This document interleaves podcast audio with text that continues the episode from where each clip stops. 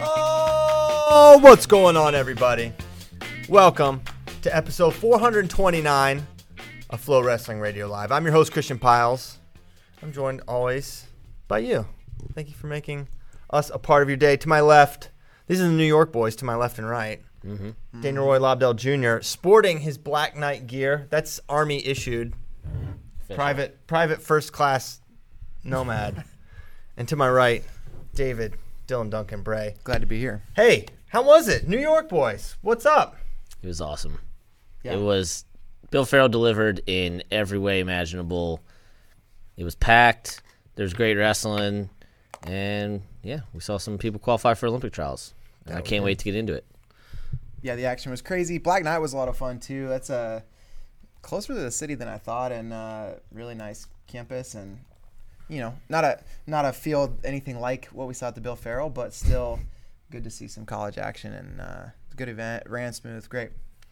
Well, we're glad you're back. Um, happy to have you here. Lots to get into. Crazy weekend between Farrell and all the D1 stuff. There's there's a lot happening.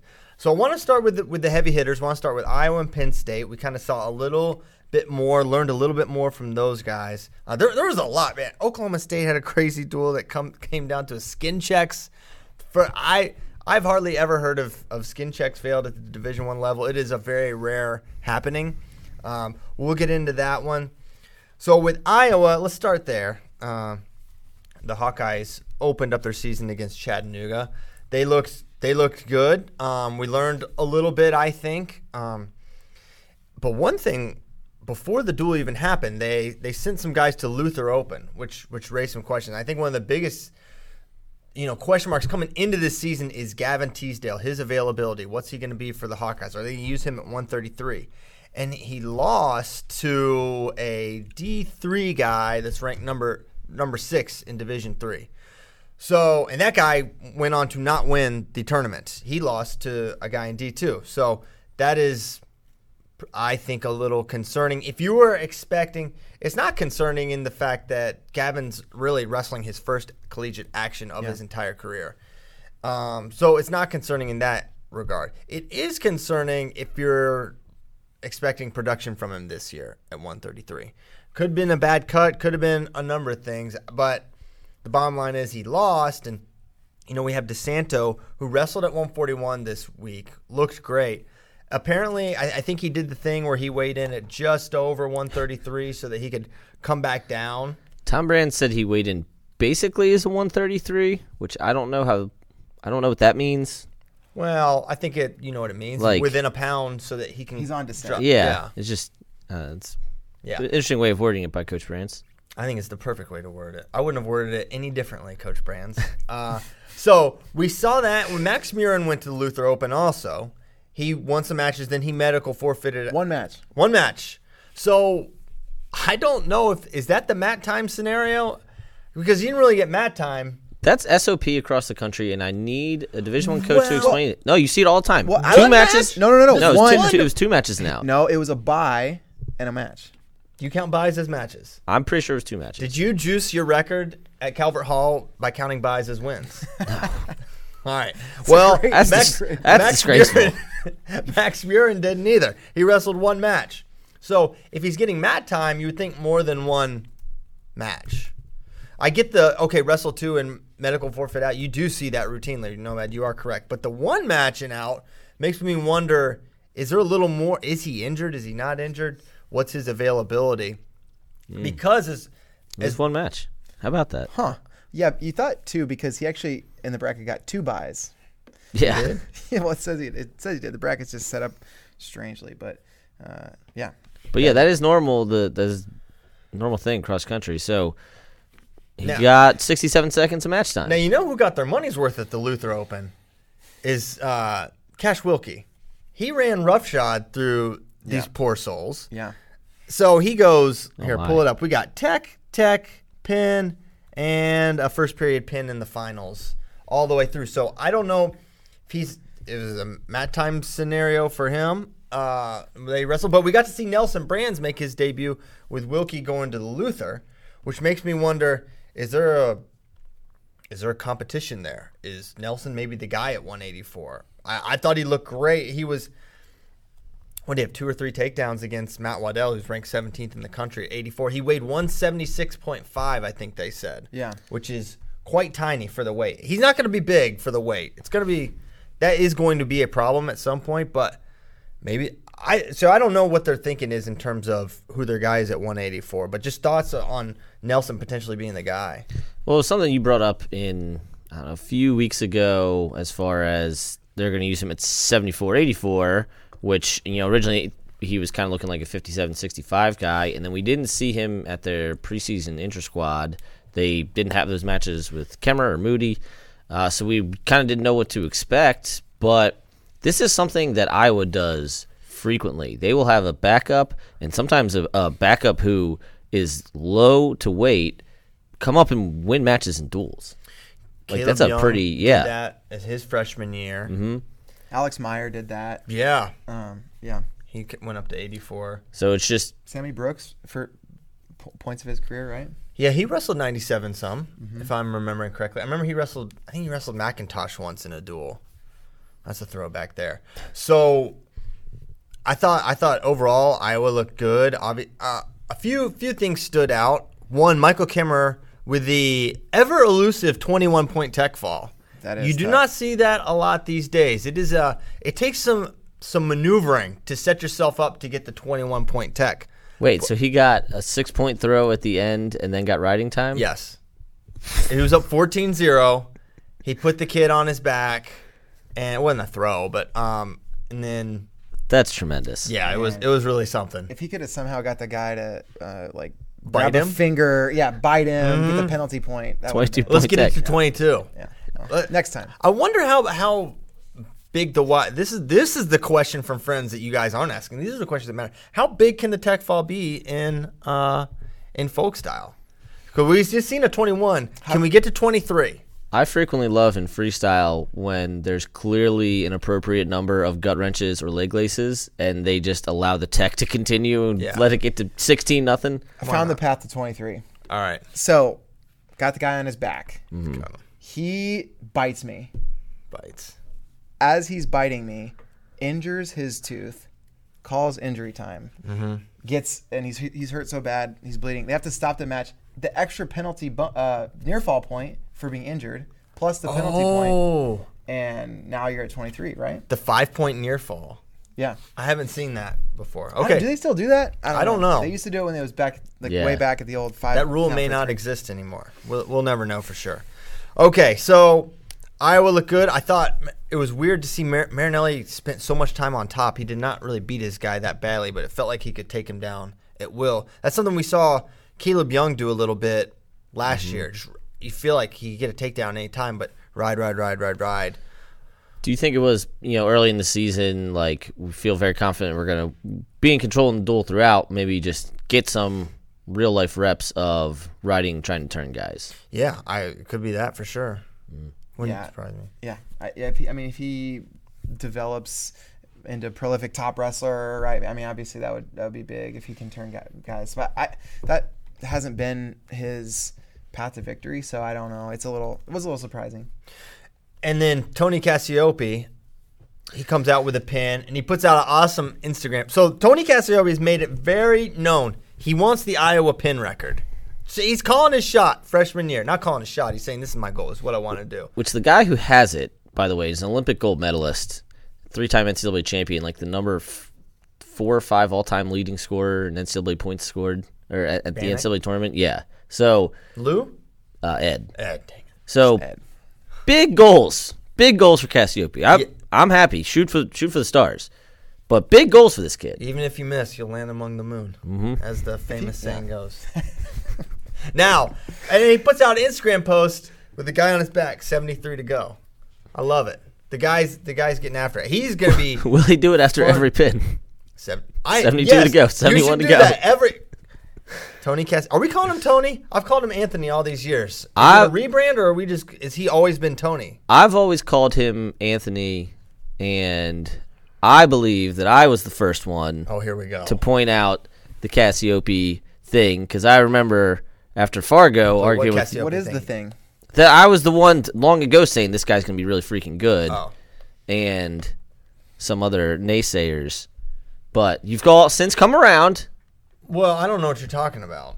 I'm talking about Fargo after he tech Mason Parris, and you all are like Mason Parris is still going to be better than him. Oh, okay. Yeah. Yeah, thought he that was happened. That happened. Hey, that still could be true. Also, that still could be true. That still could be true. World. That still could be true. But my point was, you guys, you guys were, That's you guys were, yourself. you guys at were. me like you just dunked on me. You did not No, dunk. you guys were not as high on Cassiopeia as you are now, which is good. It's good. I was I Hawkeye was- haters. I was very no, that is not true. I was very low on him. Willie was high on him at uh, NHSCA duels. This is like twenty, geez, fifteen or sixteen. I was like, ah, I don't really know, man. But now I'm I'm all in. He's he's very athletic. They apparently he's freakishly strong. I I think he's he's in the mix. And you know, if there's no Gable this year, who knows how high he can climb, right? He, I mm-hmm. think I think he's super talented. I think he's potentially a top three guy and someone that can score. If he is, I know, now again, this is an unranked opponent he pinned, but if he is a, a, a pinner, that's going to have huge ramifications come in season. That's been an area where the Hawkeyes have had some big bonus, bonus point scores, but compared to Penn State, they've been behind, as is has the rest of the country, right? Yeah, I am excited for that February eighth duel in Ann Arbor, Cassiopeia versus Parris, Oh man, folk style style. folk style style. Love it. No guts.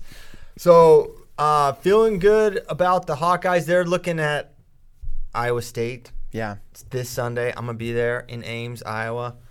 Um, is this can this be considered the Orange Bowl? Still, I think it's not the Orange Bowl. I think If there's if Tech's if Virginia Tech's not involved, which we got to get to Virginia Tech. yeah. They Yeah. took out the Buckeyes. Yeah. I'm telling you guys, we might be Caleb. I hope you packed a lunch, brother. I don't know when we're getting out of here, buddy. Caleb's our, our, our production guy in the back, but he high endurance. Caleb Blakeman of Alien Hour fame. Mm-hmm. You may know him. So that was Iowa. Any other uh, Hawkeye thoughts before we advance? I, I just I thought that we were going to get clarity about their lineup at 33 and 41 this weekend, and it could not be Less clear. muddier, right? Like, yeah, it's like you know, it was like, oh, well, are we going to see Teasdale or DeSanto at 33? At 41, are we going to see DeSanto or Murin, or maybe Teasdale? Like at some point, the question was maybe Teasdale. Now it's like, it is. Are we going to see Teasdale at all? What? Is DeSanto going to go back to 33? If he does, who's at 41? If Murin's Sure. only able to wrestle for Turk's a now up minute at and a half. 49. because Turk's up at 49. So, like, I, I just, I'm really curious again this week to see what version of the Hawkeye lineup we see at 33. I actually 41. feel like we have more clarity now about their lineup than we did. If Gavin had won the Luther Open Yeah. and looked great, I'd be like, I really don't know what they're going to do because Hmm. DeSanto's holding 33. Now it seems pretty clear to me. yeah, DeSanto 33, Murin 41. When Is he- Murin healthy? When, when whenever, Yeah, you know, yeah. it's a long season. Yeah. Or, I mean, if I, I you got to figure Turk certified at 41, right? Mm-hmm. He, he may be at 49, but fifth year senior getting the lineup, right? I, I so I feel like it's going to be something like that. I don't get the impression that Murin. I mean, I haven't talked to anyone. I don't know anything, but I don't get the impression that Murin's injury is super serious. So I think I feel more confident that it's going to be DeSanto, Murin, but you know the Hawkeyes have options, and we'll see. We'll see Uh, what they do. By the way, so the the kid who beat Gavin Teasdale, um, good kid out of Indiana named Chris Rumpf. He, he did the the rare uh, D three version of the Mako where he went from Augsburg to Wartburg. Yeah. which is always, Wow. Yeah, that's interesting. Ballsy. Um, but he was like a Indiana State champ, flown out placer. So um, very, very, very solid kid that just ended up at uh, D three. Okay. So that's your Hawkeye hour. Let's go to Nittany Lion minute. You know, it'll be a little longer than a minute. So Penn State was split a little bit this this weekend because they have really, really good wrestlers, and some of them wanted to wrestle at the Farrell, like Vincenzo Joseph. He had a he had a nice showing. Now, um, loses to his teammate enough, but not before avenging his loss to to Mekhi Lewis. Did you guys were there for that match? What were your thoughts? I thought the the the match.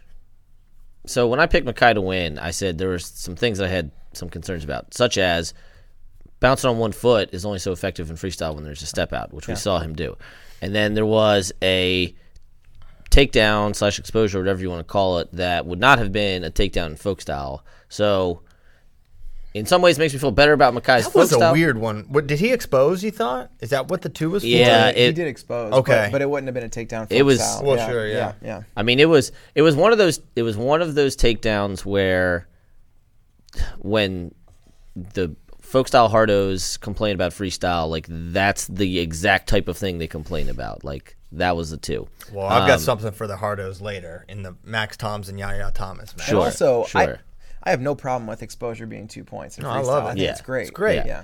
But yeah, it, um, Chenzo to me, I mean, and especially with with McFadden losing to to Smith and the way Chenzo looked against Mekhi, um, you know, he looks to be the guy once again, right? And obviously there's Marinelli, and obviously there's there's Wick, but I would say the the progression that we saw from Chenzo, like every year, he's still getting a little bit better, even after winning two NCAA titles. Yeah, I, I think um, Mekhi Lewis and Vincenzo Joseph, when they wrestled, it's the kind of match where they get into positions where either guy can win the position. It's not the kind of match where, okay, this guy just, you know, gets to a single and he's always going to finish. It's like wh- whether either one of those guys is in on a shot, it is like 50 50. And when they wrestled in March, it was Mekhi Lewis who was winning those positions and, and Chenzo won him here. And like you said, you know, they're freestyle positions that he won, but um, Chenzo seemed super locked in during that match uh, because there were so many of those positions where, and a lot of them where nobody scored, but where Mekhi could have, or you know, or either one of them could have, and and so just to see him look so so focused in those positions and to execute in situations where it really could have gone either way was was impressive to me, um, and also maybe reveals that Mekhi Lewis isn't quite where I think I had maybe hoped that he was in terms of senior level freestyle, and that that really was evident in the third place match he had with Nazar Kulchytskyy as well. Edge of the mat stuff, um, and then just some of those positions that can end up in a step out. Uh, like he he's not quite there. the savviness factor is so underrated in Yeah. freestyle. And, you know, Mekhi Lewis's first freestyle tournament ever was 2018 Nationals, mm-hmm. right? Mm-hmm. Where he did not win, where he lost to Jeremiah Moody, Yep. right? Then he comes and he makes the team, controversial win over Marinelli, yeah, makes it, wins Junior Worlds, right? That's and that's insane. So that shows his arc and progression, right? But we still have to remember that, and also he's so much more of a known commodity now. Mm-hmm. Now he's not going to catch up, up on anyone. He's, he beat Vincenzo Joseph. He beat Alex Marinelli. He beat Evan Wick back to back to back. He is on everyone's radar, right? So now he's getting he's going to fall under that uh, further um, what's it called scouting. Yeah. Right. So I think that's that's a factor as well. Chinzo then gets blanked by Nolf in, you know, a, a match that was eventful in a number of ways. One, Nolf gets hurt. yeah, Chinzo kind of pulled his foot up, and it, it was pretty innocuous looking, but it, it hurt his knee, right? And I can't recall if that's the knee that he hurt in the exchange with uh, Van Brill at bit in that duel. But either way, he comes up hobbled, limping. He didn't look quite the same against Imar, but he's able to able to still finish that match and not get scored on against Vincenzo Joseph. There was a weird. You should go back and watch this match at halftime. I don't know if you guys noticed this. They both started to walk towards Casey Cunningham. Yep. So I don't know if the corner was clarified or known going in there, but it was like, all right, both go to Kate. Oh wait, we're on the same. So I, th- I just thought that was a little bit interesting. And then Chinzo forfeited it out afterwards, which really surprised me. Yeah. they didn't wrestle back. Well- Even though there's no incentive to wrestle back, but most people did. yeah. Yeah, I mean, it was uh, you know, at that weight and every weight except for 97, the guy who won the weight got the qualifying spot. So there was some some probably some thought to that. But yeah, I mean, my thoughts from Penn State at the Black Knight is Chenzo looked good. Nolf, now I don't know how much we're going to get into Bill Farrell because of of uh, Black Knight stuff, but the concern with Nolf is that was a 33 man bracket at Bill Farrell. So you take away Imar, it's going to be a 48 or 52 man bracket, like somewhere in there at the at the Open. You're going to have to win five matches Yeah. to qualify for the 52 man bracket. Yeah.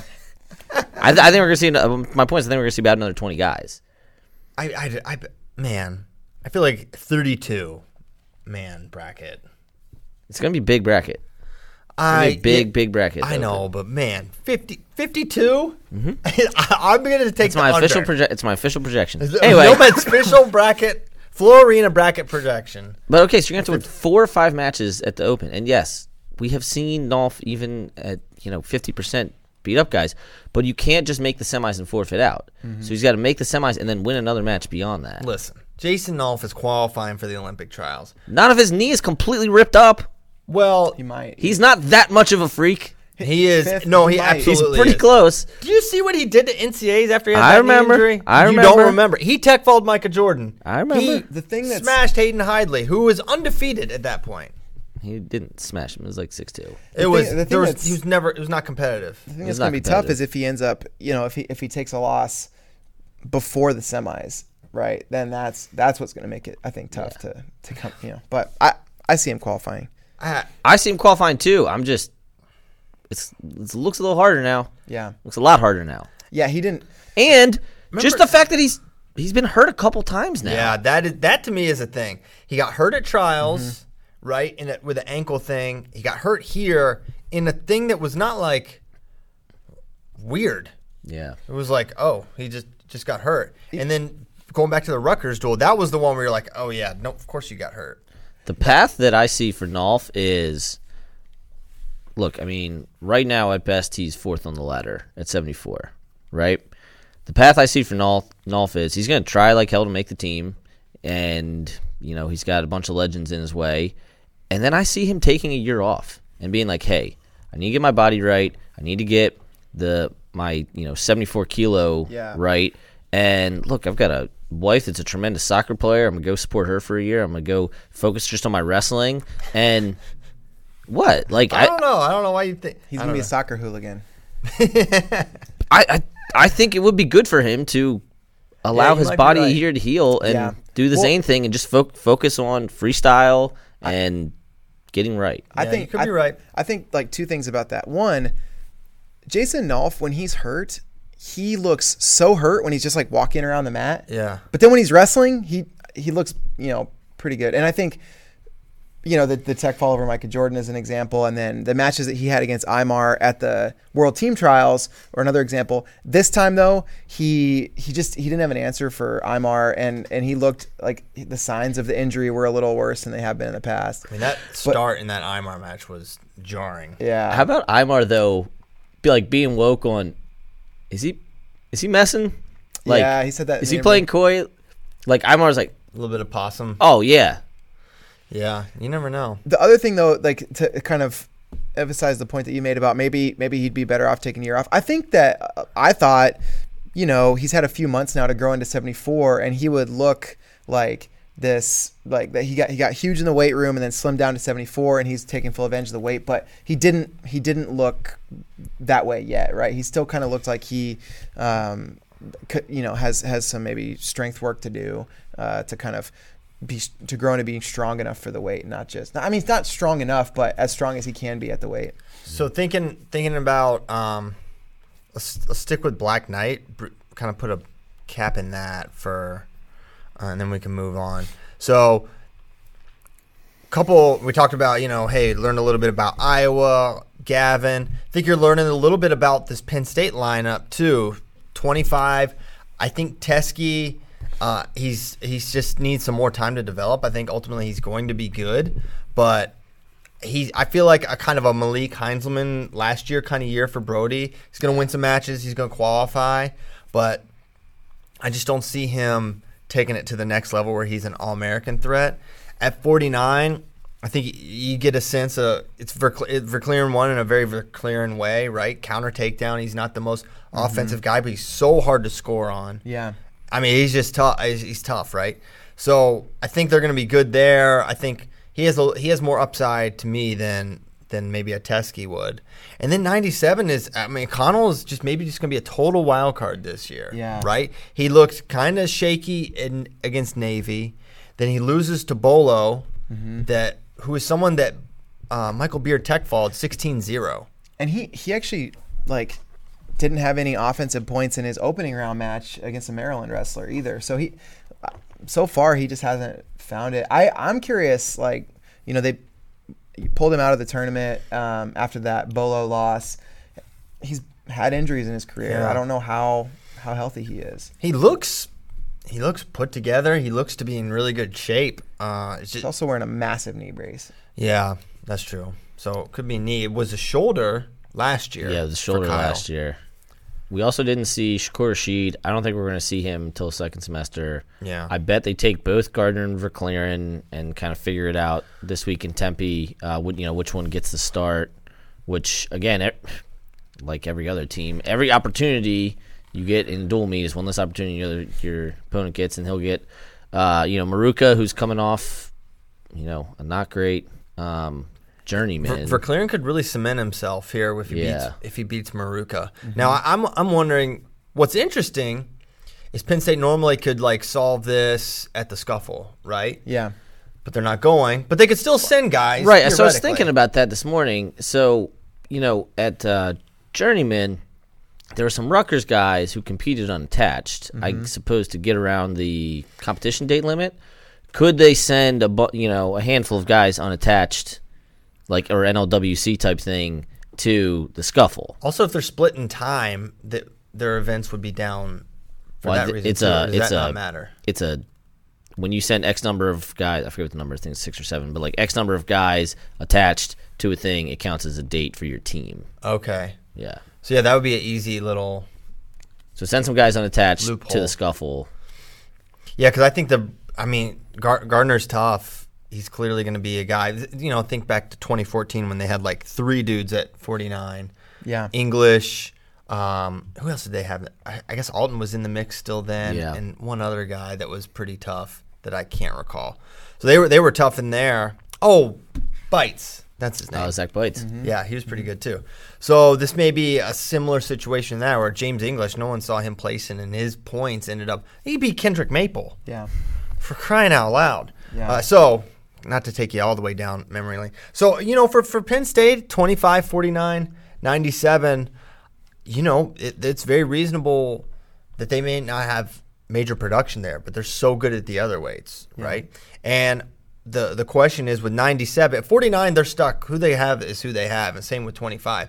97, Beard is sitting there. Mm-hmm. He may be the better option, but you're you're risking one. You this is Conel's only year left. He transferred here to wrestle. Not that that should really impact your decision, but you know, Beard's in red shirt, and it's not even necessarily known if he's a better option, right? Yeah, and with Conel, he's a gamble if he's you know history of injury and also history of just not always being consistent. But you've seen like when he's all the way on at the NCAA's last year. I mean, that's a that's a like Yeah. that's hard to unsee.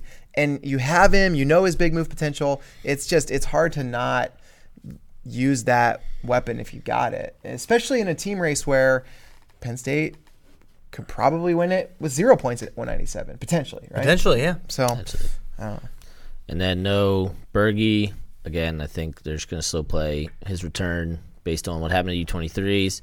And Pipher will be the guy that he end up getting fifth. So he'll fill in however many dates they need him to. Mm-hmm. Yes.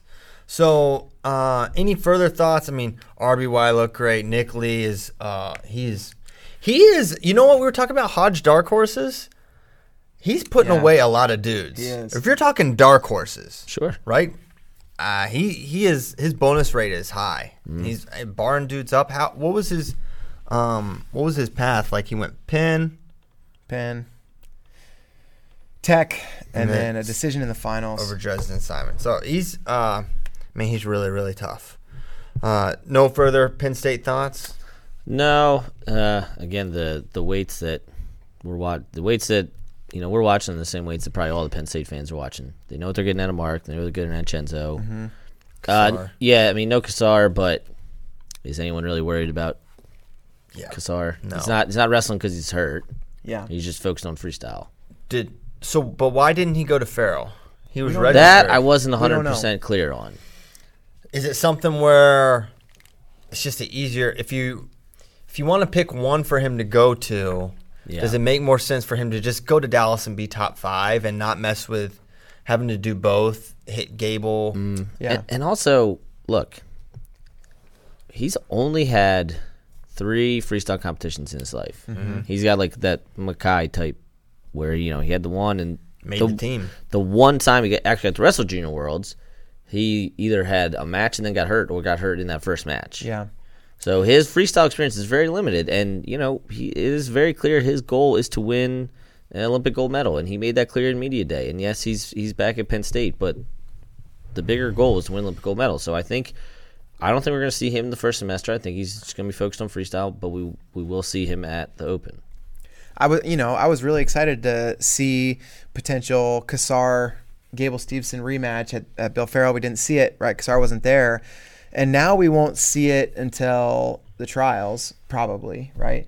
Um, I, I I'm sure that wasn't part of the coaching staff's decision, like whether or not he went last week, but I don't know. I mean, it is interesting that that we won't see that match, and I don't know if like tactically, not that they're worried about him beating Gable, but if tactically they they believe that um, a match against Gable in April is potentially better than a match against Gabriel uh, Gable in, in November for some or reason. even or even March. You know, Yeah. Don't Sure. Yeah. Don't give Gable another chance to feel the things you're working on. Yeah. Right. It's it's Yeah. a, it's a, kind of an easy way to navigate the folk style freestyle waters with your guy and know.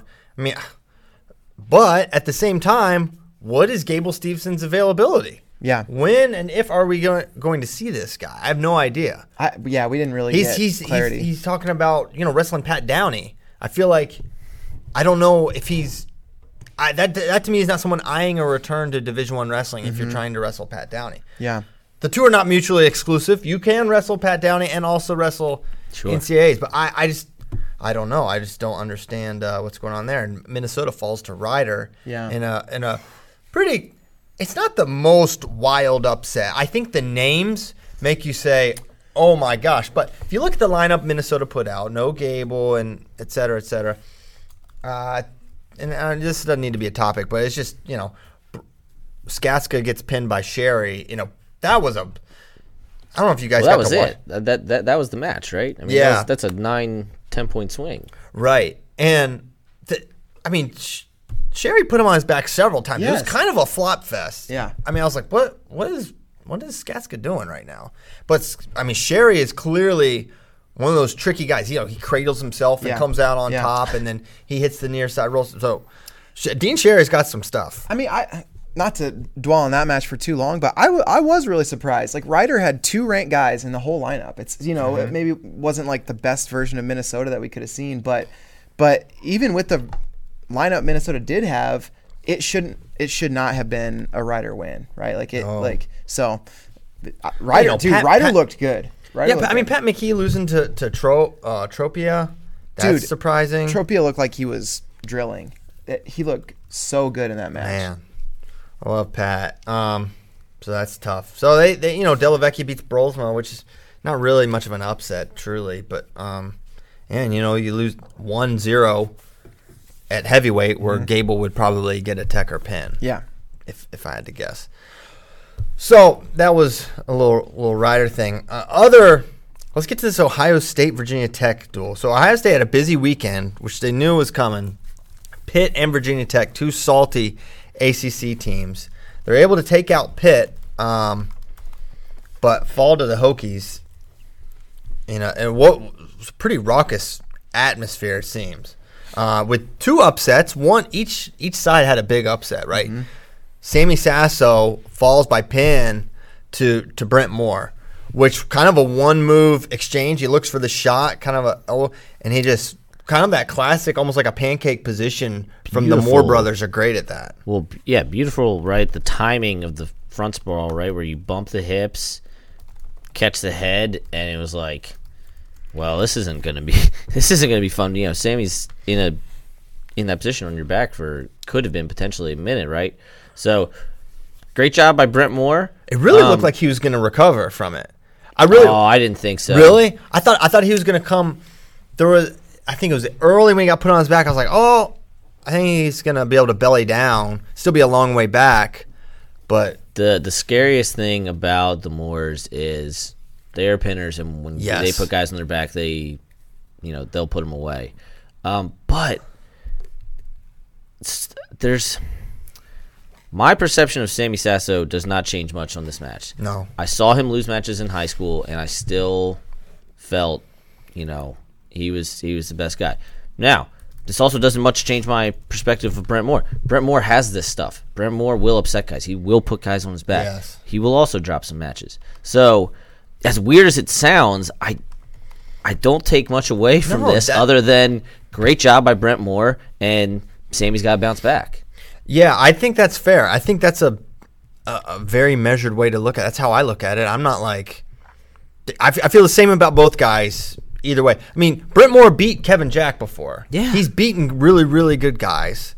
Sammy Sasso, as you said, dropped matches, and it's not like if Sammy had got like drilled on, like lost like eight to two or something, I'd be like, That would be bad. something's going on here. But Yeah. you have you you have to, um, you know, how it happened. How did it go down? Well, it went, you know, one move match. He got pinned. So give credit to Moore, who has beaten really good guys in his career, and um, you know, Sasso will be back, and he's got Vegas. That's going to have literally everybody. That's gonna be much more of a litmus test for me for for Sasso and but I just you know I- I've had this conversation before. I don't know that we are ever gonna see an undefeated season out of Sammy Sasso, but we could still see multiple national titles. Right. Yeah, he he could have those matches. You know, he didn't look he didn't look amazing against um uh against Vandermeer either. Yeah. But he got it done, right? Um he pinned he pinned Luke Kimmer previously. So that was uh, the Sasso match. That was obviously a shocker. That decided the duel, really. I mean, you can say they all did, but you know that was huge. Would you say the Prata win over Heinselman adds fuel to the Oh, yeah. Decatur 25 fire? Oh yeah, Yeah. Those fine. I mean, I don't know what's going on with Malik. I mean, especially like that was the last match of the duel, right? So, and it was 18-15 heading into that match. He coulda won. Yeah, Malik had a chance. I don't know what the criteria would have been, but if he would have made your decision right, it would have been, uh, you know, obviously Malik had the opportunity to to win the duel for the team, and um, he did it for Virginia. yeah. Proud Virginian. Joe, you know, yeah, jo- Joey Prata. That is not a man. Great win by Joey Prata, but I think that's a match that that if you're if you're Coach Ryan, if you're a Buckeye fan, like you're expecting Malik Heinselman to win that match. And on the the Virginia Tech end, I think I don't know. I'll put myself in this. Maybe not wrote them off, but was expecting a little less from them this year with Mekhi out, um, and then good, also just they they've got some they got some guys coming into the lineup, right? So like any team, you're not sure how these guys are going to look. They look great. Like they look they look like they're going to overperform their rankings come March. Well, you know, I, jeez, Cody Hughes beats Rocky Jordan soundly. I mean, Hunter Bolen's not going to is not surprising Sure. people at this point, right? But you know, Prata is someone you know ranked guy coming out of high school, but to be, beat a Malik Heinzman who made a world team every single year for several years straight is mm-hmm. surprising. Girardi over Kinner is is surprising. It's seven one. That that really does surprise me. Even though we've seen Girardi, Girardi pushed Roman Bravo Young. He's had some Yeah. nice moments, but Girardi was one, you know, thinking back to like when they signed him, he was the under the radar guy. Mm-hmm.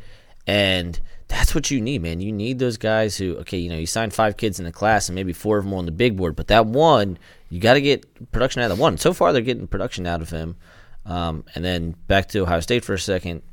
I, I'm really starting to believe Luke Pletcher national champ this year. Like I'm, the more I see him, the more that he puts up bonus point wins, the things that a thing he's never really done before, the more I'm starting to believe it. now here's the thing: Yep. what if they drop him to 33? Does that change your opinion? Yes, it very much changes my opinion. I don't want Luke Pletcher wrestling 133 No. pounds this year. you like those legs nice and big? I thick want and them juicy. tree trunks thick. Now, Right? I'm not the Ohio State coach. They should do whatever's best for the program. But for me personally, I'd like to see Luke Pletcher at 141 pounds because I think he's national title. So what we're referring favorite to, right now. Echemendia um, gets in. He's going to get their second semester. It puts an Instagram that he's going to be a 41 for Ohio State. Currently, the Ohio State Buckeyes have the number one ranked 141 pounder. He's the man that we're talking about, Luke Pletcher. So Pletcher, I'm sure, is certified at 33. He could go down. I, I think he is cutting some weight to make 41. So it would be Yeah. it's not going to be easy. It'll be an uncomfortable second semester for Luke, but you know, if they if they go all the chips in the middle, right? They could go Decatur, Luke, Echemendia, Sasso. Although in some way that takes Kinner out of the lineup. Why don't you? Also, here's the thing. they can also just redshirt Echemendia. They could redshirt. That him. is just that's still an option. Here's option three. Put him at 57. Bump him. Yeah. Apparently, Let him he- get big. Apparently, he weighed like 142 for the who's number one weigh in. I don't know what. How? I- he looked I like he weighed what he- 175. I He got he's them so- Deacon Hollow bones. He's Man. They're straight aluminum. I don't know how he weighs so little, but he is a monster. I feel like if you need him this year, I throw him at your. Although Hayes is coming back, Coach Ryan said Hayes is going up at 57. Who knows what we're gonna be talking about this till Big Tens with the Buckeyes. I mean, this this feels like like the Ohio State coaching staff believes that they can push to win it this year, right? Like I don't I don't know that or at least a trophy, yeah. I mean for sure a trophy.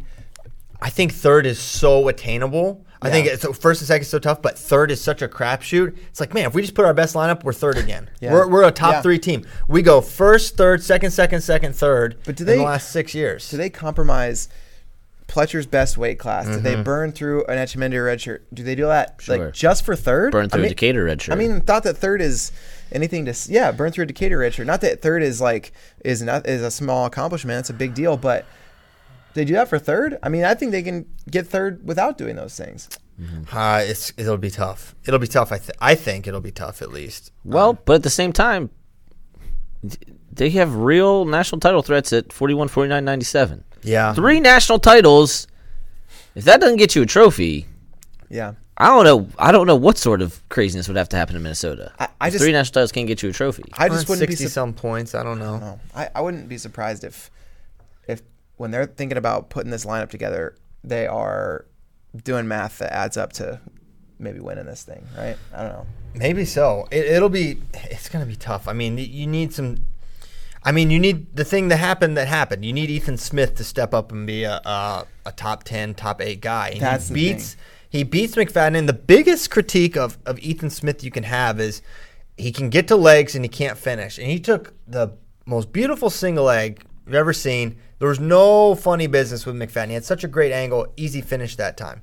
He takes another shot in at the end of the first period, and really he kind of got taken down. But if it weren't for the, but he mm-hmm. got head scissors, so it ended up being like a three point swing the other way. But when he's coming out the back door and in these elite scramblers wheelhouse, he puts himself in in trouble. Mm-hmm. So he's that's still a problem. I, I feel similarly the Sasso Moore thing. I feel similarly with Smith. It's like okay, yes, Smith beat McFadden. We've seen McF- McFadden dropped a match. He lost to Harvey last year, I think. At, Yeah.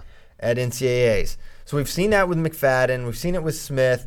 There was one point for pulling on the mat, which was kind of like, if you watch the match, it was it did not help McFadden in any way that he grabbed the mat. They were going out of bounds. Mm-hmm. He wasn't in danger of being taken down or turned. He was being ridden. So it didn't really impact. I mean, listen, it's a one point penalty. It's Yeah. a one point penalty. But I'm just saying, if you were just like measuring skill and like what that was, that was like kind of a not real point in terms of like doing anything. So I those two were super close. I thought Smith wrestled hard. I thought early on I was impressed with how well he was taking ground. And uh, uh, if Smith can solidify his offense, he, he can be a top five guy. And you're talking about something that we always talk about when there's an upset or a, maybe a surprising win or something we didn't see coming, which is can you replicate that win? Yeah. What is the replicability of that victory? What is that? Does that path to victory look the exact same way? You you know, if you take somebody down cleanly three times in the middle of the mat, it's like okay, we Yeah. can see that. But if there's other things going on, a penalty point here and there, it's a little harder. And then also, and Two this is penalty for- points, actually. or yeah, two penalty points. I'm sorry. Uh, and then also, it's just the the same thing that we have to deal with every single year. It's November. Yeah. How much do we react, overreact, underreact to all these things that are Let's happening? react. Middle react. Middle react, knowing that you know these guys are going to look different come March. yes, they will. I, I do think that the yes, so you know, Brent Moore and uh, Ethan Smith, they didn't win a national title this weekend. But one thing they did win is a whole lot of eyeballs for the rest of the year, right? Because Sure. you see Ethan Smith get a win over McFadden, no matter how he did it, and and you- you're asking this question: Can he replicate it? Can he beat more guys like this? And you kind of have to watch, right? Like you kind of have to pay attention to him a little bit more. Same with Brent Moore. He puts Sasso on his back, like I got I got to watch this guy now. You know, everybody does, and so Yeah. But yeah, I mean, McFadden within like a seven day span of time lost to Shane Griffith, lost to Jake Wenzel, and then uh, and then beat McFadden, right? Um, Ethan Smith. So Yeah. so I- you know, yeah, he's not. It's not like okay, definitely like title threat or whatever, but he can beat a high level guy, right? Yeah, if he lost to Wenzel, man, what do you make of that? So that's the that's the bucket. They lose the duel, and it started. This isn't. I don't know if this is a new thing, but I think it is. The uh, the weight class they start at, how they're choosing that. Love it. I hate it for Quinn Kinner Mm-hmm. because every time the Buckeyes lose, they're like, "Cool, we'll start at 33," where your guy's cutting his absolute tail off. So they start at 33, and he loses seven to one. So that's uh that's problematic, right? Um, you know where I stand on dual meets and all those things. So anything to make them even more interesting, all in, Yeah. all in. Now, hopefully, it doesn't you know negatively impact guys and their weight cuts and all. But that just That's becomes a- part. But that just becomes ex- part of the discipline, though. It- and it's part of it's part of the story. It makes another thing a, a story point. Whoa, they're starting it this way. You know, Yes. imagine you know, starting at 33 with Minnesota. Sure. Like Minnesota always wanted to draw because of Lezak, but now it's like you get to choose the starting weight. Mm-hmm. I kind of love it. It's cool. So that was the Buckeyes mixed bag with them, and more to come with their lineup as it'll likely be in flux. Coach Ryan says everything's on the table, which I love to hear that. That was uh, that makes me excited. Yeah. the the verbiage because I mean, we talked about this last week. Tom, Coach Tom Ryan is a very deliberate, thoughtful guy. When he uses when he says senses like everything is on the table, Yeah. Call him more to heavyweight. get, on get the my table. popcorn out. It's true. It's on the table. Uh, yeah, so looking forward to that. Just seeing how that plays out. That'll be a fun storyline, as will the the Hawkeye dynamic. Even though I th- I feel a little more solid about that, and I feel like Penn State's probably solid too. I think you're going to see Teske, RBY, Lever, Claren, Berge, Chenzo, Hall, Shakur, Conel, and Cassar. I think that'll be their ten ultimately. Do you want to get to Oklahoma State so we can kind of wrap up Yeah. D one before we mm-hmm. get to the Farrell? Let's do it. So Oklahoma State wrestles Drexel and Lehigh back to back, right? So they, they beat they beat Drexel pretty good, but they don't leave unscathed. Reese Whitcraft falls to, um, oh, what's his name? Um, Chandler Olson, right? That was kind of surprising. But Travis Wittlake gets a win over Ebigero, a, a pretty like a top twelve ish ranked guy. So that's a solid win for him. They look they look okay, and then they have to weigh in the next day against Lehigh, and Reese Whitcraft passes skin checks, but then fails them. Like he, the initial one, he was cool, and then there was a there was a recheck, and they said not cool. Right. The report from Seth Duckworth was Who is very mad right now? he's he is mad online. He's spitting Yeah. fire. He is he is a he does a great job, but he loves the Cowboys very much, and it could potentially uh, blind his perspective a little bit. He is he is mad at this uh, at this decision. So the As is Coach Smith. the report was passed skin check, then they weighed in, then unpassed skin check. I don't know what's so hard to understand. He got a case of impetigo on his way from the locker room to Very standard. It's just classic. No, yeah, that is that is unusual, right? Like what? I, I mean, I don't know if the doctor has a conversation with somebody else and says, you know what, I saw something but didn't say something. Maybe we need to look again, or if it's uh, shadier than that. I don't know. Have you guys ever done any antics for got help guys pass skin checks before? I did one time. I'm not proud of it. What'd you What'd you do? What did you do? maybe now you gotta say it. maybe it's Maybelline. That's all I'm gonna say. Oh, a little makeup on there. Yeah, it I thought was. you were gonna say you paid off in a, uh, a doctor. man, no, it was like I won't use names or anything, or even the year.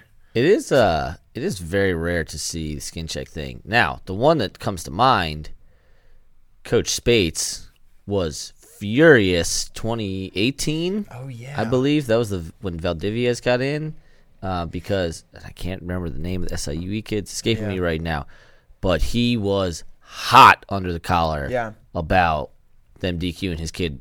He had made weight. He had made weight Yeah, and then failed skin check. Dang, man. that's There- horrible. It must have been bad though, unless they didn't have a note or something. I mean, but yeah, I th- but I'm, see- sh- I'm pretty sure that was the issue. Is they had a note.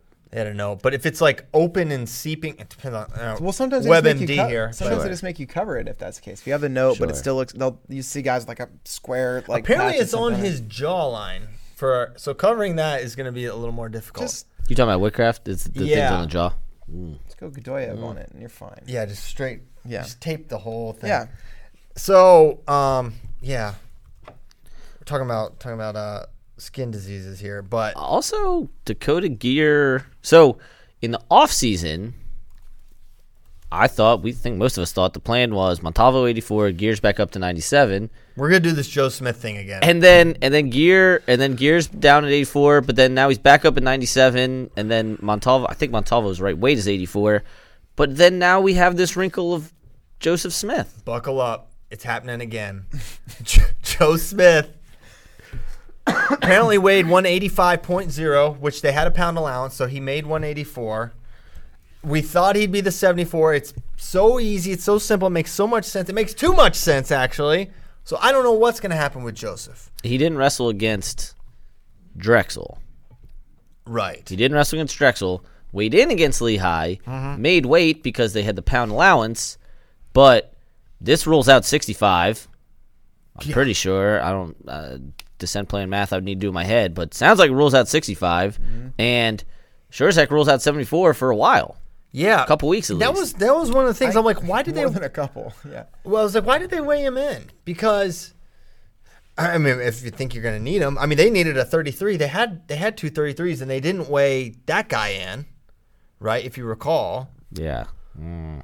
so they didn't weigh him in. They weighed him in for Drexel, didn't for the next day because I guess the they just had confidence that Reese would pass skin checks. But they weighed in Joseph at 85, which with your descent plan, here's the thing. Here's they act like the descent plan is this super like safety thing. All it is is it allows you, as long as you don't have a registered weigh in, you can weigh whatever you want as long as you're aligned with the descent plan. That's the big lie that they're trying to. Oh, we're all about this. Whatever. If Joe Smith hadn't weighed in at 185.0, or if all these guys had weighed, whatever they weigh, okay, you can make it by this day, right? That and that's the day. But because he steps on the scale, then he enters it in at 185. Now it sets him back months. I mean, probably Yeah. probably be January before he can wrestle 74.0, if that's even the plan. Yeah. What is it? Is it two? 2.5 percent Or is it 1.5 percent? APR financing. No, we're talking. Somebody, somebody, please send this over to me because I remember last year doing the math With- and with figuring Joe! out that yeah, with Joe, that the first time was Big 12s. Yeah. Uh, we- you're making us do so much multiplication with Yeah. Joe Smith every single year. So I don't know what's happening there. They need. I, mean, mean, Andrew G- Shomers is not a and no G. G was out, which sounded like a academic thing. I want to say. Well, he said the same. He said that Joe Smith and G were. eh, He said, "What did he say?" There's some things they got to remember. They're here for, like school. Oh, He's like, yeah. I think it. Student and he said he said it was, he said it was resolved or whatever. But I think maybe the the punishment was extending. Yeah. So not having and then it, but then after his Drexel match, he said that Gfeller is our number two 141, which I don't know if that is Coach Smith giving a little inspiration to Kaden or reality that Dusty Hone is their better guy. I can't imagine that's the case. I can't imagine Dusty Hone is better than Kaden. well, especially after losing to Pomrinka. Pomrinka. And so you look at, you know, if they if they roll out G and they roll out Smith at 74, if they weigh in at 33, yeah, it's a different duel, but that's the the team they put out. So they lose to Lehigh by criteria match points 58 to 48. Crazy. So Oklahoma State maybe could be another team where kind of like Ohio State where we're looking at the uh, lineup changes well into the year. I said it yesterday. Even factoring in Olympic red shirts, even acknowledging that D1 wrestling is covered better and more widely than it ever has before, it still feels like it's going to be a really, really weird season. Yeah, I agree. It's like every single week there are you know dozens of upsets, and it's. I mean, I know there are upsets every every year, every Yeah, week, right? But but especially these first three weeks of the season, like big guys going down, teams going down, and I, yeah, we're gonna see that all year. There's not there's not this like super established pecking order this year like there has been in in the recent years. Negative. Now, all right, that's um I think we hit oh, I do want to just mention the the Tom's and Yahya Thomas thing. If you haven't seen it, check it out. It's on the site. Yeah. Thomas Max Thompson wrestled each other, and I, I wish I had the clip and you could see it, but it's a weird. I mean, it was a takedown for Thompson that ultimately gave him the match late in the third period, and you know this this term reaction time comes up so much when we're talking about these controversial takedowns, and this is this is the a very difficult call. I understand why the official may have given two in the moment, but remember there is reaction time for basically every takedown with the exception of the rear standing quad pod hand touch. Mm-hmm. That's when there's no reaction time, right? Yeah. So this in this takedown, it's he's like in on a kind of a crackdown high crotch and he doubles off and Yahya pulls his hand and immediately like hip heist and comes away out. They give the two. It I don't even know if this is bang bang, right? It was like if this is not a scenario where reaction time applies, I don't know why reaction time exists. And the main problem with reaction time is that it's called reaction time. Yeah. It is the most nebulous thing ever. Folk style has these strange rules that are completely indefinable that I think even the rule book says it's kind of like just up to that individual official's opinion on what reaction time should be. So it's just like your own spiritual interpretation of this nebulous thing. How do I spiritually feel this should be called? Which if that's how you're making calls, it's not there's no way to do it uniformly because it's like every single Right. person is different. Now that it did not impact the match in the sense that it was it would have been Thompson's takedown and Thompson still won. Yes? Yes. Mm-hmm. So, okay, that's good. Crisis averted there. However, or potential crisis, I guess. I don't We have know. a crisis. But however, yeah, you have to you have if, if you're gonna put these things in the rules, you have to apply them. yeah, but how do you apply reaction time? That's the problem. You can't apply it's- reaction well, time. it's a stupid. It was it's been a stupid rule. It's been, That's the point, right? Yeah, Like, that's my point. Damn That's it, the point. There's- Logan Seamer, Jordan Oliver. It's it's it's really like. You think this is their fault? Reaction time has been discussed and existed for years. I, like That's if you true. let's say you let's That's say you put completely that different. let's say you put that that particular takedown in front of a panel of officials and you ask each of them independently to decide takedown or no takedown. I, I think it's close to 50-50 about Yeah. like what and that's that's what makes a rule uh in- incomplete or you know problematic rule is that like it really you really could say def- yeah takedown right there or you could say now they're still they're still rolling through reaction time no takedown so um even when we watched it we watched it a few times and I was like I could see that or like but also no I don't know you know I don't like. I mean, to me, there should be no reaction time. Yeah. yeah I, I mean, just like If boom, that- yeah, you post well, the hand. if that happens in a right, that's freestyle match clearly Yeah, too. that's what that's why I like freestyle because it's like once that knee hits, once that head hits, that third point of contact, whatever the case may Yeah. be, Mm-hmm. two. Yes. So I, I, I mean, I think it's a bad call, but it's like no, it's bad rules actually. Bad rules. It's like the it's like the edge rules. They're completely nebulous. It's like the the official's interpretation when a guy gets driven out, who's stalling, if it's action, etc. That was a big thing this weekend at Black Knight that the coaches were discussing was most of the basically all of the stall calls were out of bounds stuff. all, and all three of the stall the calls mat. that happened during that tournament. there were there were like you can you can stall as long as you want. Nobody's gonna call you as long as you don't Right. go out of bounds. Sit on a wrist. Yeah. So, uh, so yeah, there's that. Just wanted to mention that. Check out that match. We'll run it. I'm assuming at some point. There was also one I want to say it was like a stencil match where a guy got walked out of bounds, and you could see the ref like Yeah. like think about it, but there was it would literally would decide the match because there was three seconds left or whatever, and it would have Yeah. made it two to one because it Yeah. would have been second stall call. Yeah. dang. Yeah. Roughing no. is hard. I Roughing's get hard. It. So that's why the rules need to help them out. Yes. And they don't. Uh, in this scenario and many scenarios. All right. The Bill Farrell Inv- International Tournament. It happened. We have some more reps. Seth Gross blew my mind. Uh, he was like, remember in the in the Thomas Gilman film, he talks about his 2017 run to make the team. He's like, you know, like a ball gets rolling. Once it gets rolling, Yeah. picks up speed. That was Seth Gross' tournament. I mean, he he did not look. I mean, seven four over Austin Miller. I was like, Soriano is going to wreck him. And that was that was with a little bit of time off the scale. Yeah. he had a buy. That wasn't right right away. Well, okay. Obviously, that weight cut is not going to be easy, right? Like he, he looks he, he He believe he made it.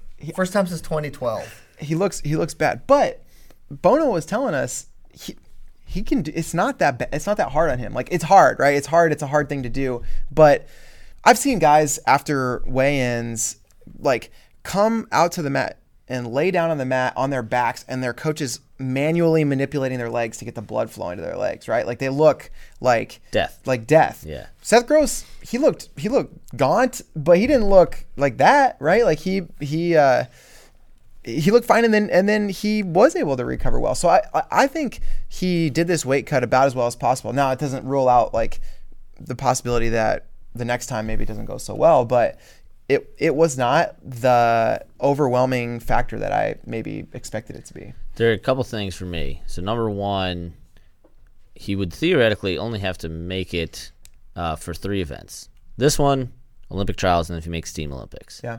So that's that's good. I would imagine. Yeah. Typically, there's a there's a tournament, but before the Olympics. Yep. And uh, Daton Fix and Tyler Graff didn't go to that one this year. True. Uh, number two, two day weigh ins. This was a one day tournament. Yeah.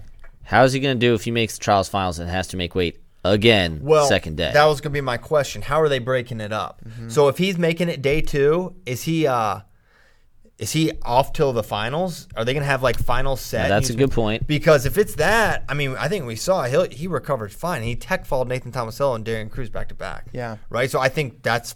I'm not as concerned about that. If he has to make weight day two and wrestle in a quarter or a semi right then and there, Mm-hmm. I'll be like, okay, that's that could be trouble because he's gonna have someone very. That's the other thing. His first round match, Seth Gross doesn't gonna have a bye to the finals or anything like that. He's going to have someone in the first round that's really, really good. That's not Austin Miller. Yeah. Right. And who knows how that goes? He looked great here, and then he beats, and it just got better every match, right? He beats Yeah. Suriano, and I think we should talk about that match next, right? Yeah. Because It's just hard not to talk about the weight cut with him, right? you have to, and You have to. yeah, let's go back to the weight cut real quick. I want to say one thing Sure. because the question was, all right, you know, he was clearly holding a low weight for this these early tournaments, right? Mm-hmm. How much of a temptation is it going to be for Seth to be like, all right, I want to be a full size 33 for the rest of the season? How Yeah. big do you let yourself get Yeah. between now and NCAAs? in his in his interview because I asked him, I said because that's that's part of the thing, right? And that's why qualifying this weekend was so huge for him, not having to hold it for another what five six weeks. Yeah. He said what his target is is 37 38. Which That is is still small, That's the which highest. is still Small. small, but for the for the first month of the season, it was 32, 34. Yeah. Oh, really? Okay. Jeez, that's small. Okay. Yeah, the 37's small too. I think I think it's going to be a thing for him this year. He's not going to be strange to say, he's not going to be the biggest guy, but he's he's clearly the best at 133. Um, even Yeah. if he is a little gaunt. Now, the Suriano match, where it, it's it was kind of it played out exactly as I expected until the very very end. You know, tactical match. Seth really couldn't get anything going offensively. Suriano in on some shots, not really able to finish. No surprises there, but just the just the chess match, right? And the chess match kind of flipped a little bit, and you saw a little bit of maybe Suriano's. I don't know. I mean, let's. He is not an experienced freestyle wrestler. No. he is not He experienced. also one match since cadets in like 2014. So inexperienced that he brought one singlet to the tournament. Orange. That wasn't red or it blue. wasn't red or blue. It, di- it didn't meet the it, di- it didn't like meet the rules requirements for singlet. It's supposed to have like that red or blue stripe across Yeah. the back and around the leg. I guarantee you, I 100% guarantee you, at the Open, if he shows up with that singlet, some official will say no. You have to go get a red or blue one, and he'll be wearing Should we- a blue or red, like just Nike singlet that he gets from, or like he like goes up and buys some Grant Turner. or like he did in the in the bronze match against Nahshon. Just His opponent will, will will lend it to him. Theoretically, your opponent should always have the opposite. Does Suriano? I'm the other way. Suriano does not need to bring singlets anymore. He just needs to have nice opponents, right? Like Amen. Nahshon Garrett. Nahshon Garrett, world's nicest guy. He what? Yeah, he really is. hey man, can I can I get that singlet you're not using? How, Yeah. I- how did that conversation go? Dude, he, like you could Did, see did it happen Nick? on the mat. Did Nick? Oh, I didn't see it. No, it, it was it happened on the mat. Like Nate or uh, Suriano comes out on the mat in the orange singlet, and the ref's like, "You can't wear that." And so he's just like, "Well," and he goes over and talks to. like, what do you mean I've been wearing this all day? Yeah. I thought I thought he talked to Nahshon and said like, "Let's consider this my red, and you go put on your blue." But no, Nahshon goes gets his blue, hands it to Suriano, maybe that was mat tactics right there. Wow. And then to to make matters when you worse, make a man give you his clothes before the match, and then- that's And a then psychological tech him? advantage. and then to make matters worse, I don't think bleed all over his his singlet. Oh, yeah. and then- Wow, and then beat him. Yeah, it's that's that's the ultimate. Was, that's I'm sorry, it was eight one. 8-1. that's ice cold. Yeah. So, the Suriano Gross match, I'm trying to talk about it. He gets in on that single leg, and I feel like it was the classic single leg that you take to just eat clock and Mm-hmm. not finish. But and if he had maybe worked to finish, maybe it plays out differently. But I felt like he was just like, all right, just gonna hang here.